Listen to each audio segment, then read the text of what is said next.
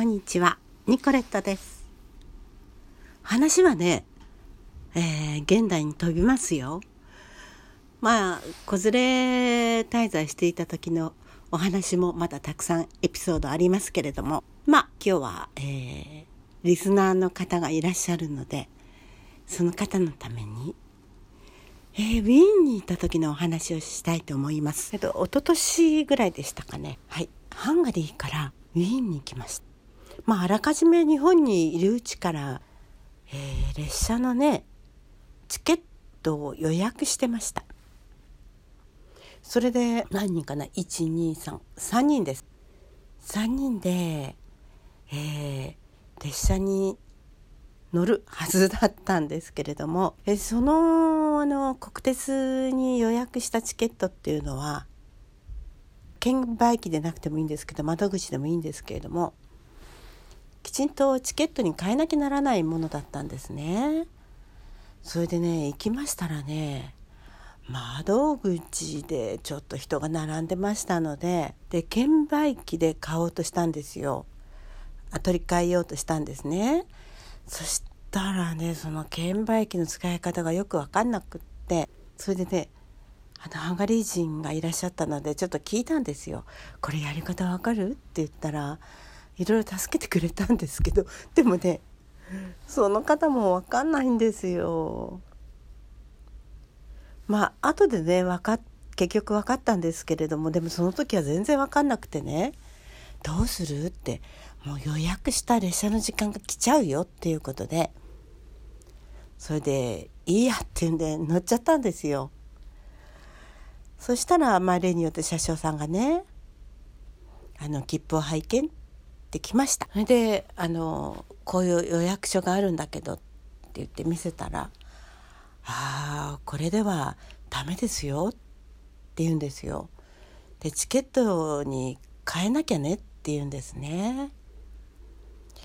それで、一緒にね座っていた方とかねその車掌さんもそうなんですけれどもいろいろ、ね、言ってることが違うんですよ。それで、まあ、親切なねあの他のお客さんは、えっと、ここのサイトに行くとあのここであのいろいろ教えてくれますからこれでやってみたらとかね。でまああの駅のねこういう色をした自動販売機のところに行っ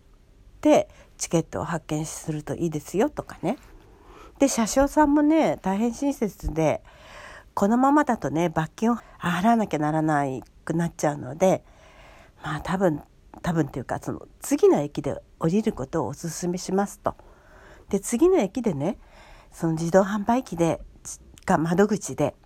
チケットを買ってそれで次の列車に乗ってくださいって言うんですよ。それでね「あそれできるんですか?」って言ったら「うんできます」って言うからそれでねまあしょうがないじゃあ降りるかっていうことでね次の駅で降りました。いや降りたことのない駅ですよ。いや不安もありましたけれどもまああの窓口にまず行ってみました。それでそれを見せたらねそこのねあの担当の女性まあ中年の方でしたけれどもここの窓口ではこのチケットできません売れませんって言うんですよね。それであそこにあの券売機があるからあの機械でやるといいって言うんですよ。でちょっとやり方がわからないから教えてもらえませんかって言ったんですだけどもいや私にはわからないって言うんですよ。まあそれでえー、っとそのチケット売り場の人はね次の電車は何時何分だからそれにするといいですよとかって言ってはくれたのかな。それでねその券売機のところに行ったわけですよ。それでもハンガリー語だと埒が明かないので英語でも可能なので、えー、 English に変えてやったんですけど英語が得意な若い人も一緒に旅行していたんですけどもでもその人でもわからないいやどうする？っていうことでまあいろいろあのボタンを押してみました。そしたら最終的にそのチケットが予約できるところに行き着きました。いや難しかった。それでねようやくまあもともとはあの座席指定券のあるチケットだったんですけどそれはもう今行っちゃったから。それで次の列車を予約できました。まあ、座席指定じゃないので座れるかどうか分かりませんしでもいいよねっていうことでやっと買って。それでねまだ時間が結構あるのでまあ予定狂っちゃいますよね。ウィーンに着く時間が遅くなるわけですから。それであのチケットなんとか入手できてそれでまあほっと安心してそれで、えー、何かあ食べるもの買おうかっていうことであの朝ごはんもねそこそこに出てきましたのであのパンというかねそんなのを何個か買ってそれでまあ列車が来るのを待ってようやく乗り込みました。でもね席を探したんですけど全然ないんですよ。それで私はねパッとこう知恵を働かせて。ねえねえねえねえ食堂車に行こうビュッフェに行きましょうということで行ってみたんですね。そしたらあまり空いてなかったんですけれどもなんとか1人2人座れるところがあったのでそこに座ってそして、まあ、交代で座ってあの座ってた人がねパって行っちゃったのでまた座れると思ったら座っていたらまたその人が戻ってきたりとかねいろいろまあ大変だったんですけれどもでも最終的には3人とも、えー、座れましてそこでまあ食堂車ですからそこでなんか注文しなきゃなんないんですよね。で飲み物などを注文してそれで無事にねウィーンに着きました。でウィーンに着いたら着いたであのこの乗れなかったチケットですね帰りのチケットは絶対予約しないとダメだよねっていうことでで買おうとしたんですけれども結局ダメなんですね。それでよくよく聞いてみたらあのダメなんですよ。ハンガリーからの往復チケットなので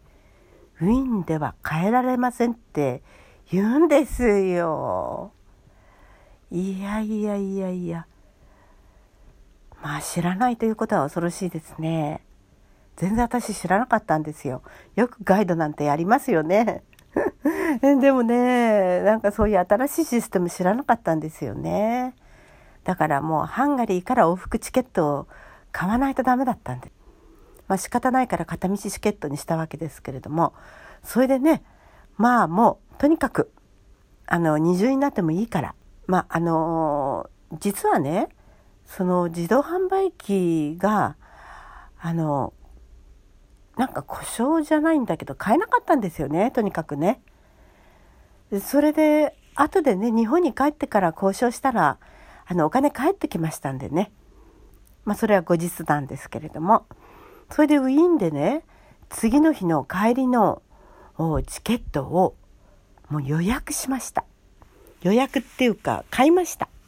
ね二重に買っちゃったわけです。でも座席指定券はないのでまあ自由席券ですね。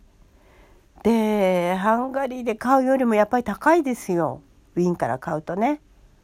でもしょうがないから買って。それで明日は大丈夫だねということで。それでまあなんとかあの市内を自由に行ったり来たりできるチケットも買ってでまずは宿に落ち着こうということで宿に行きまして、うん、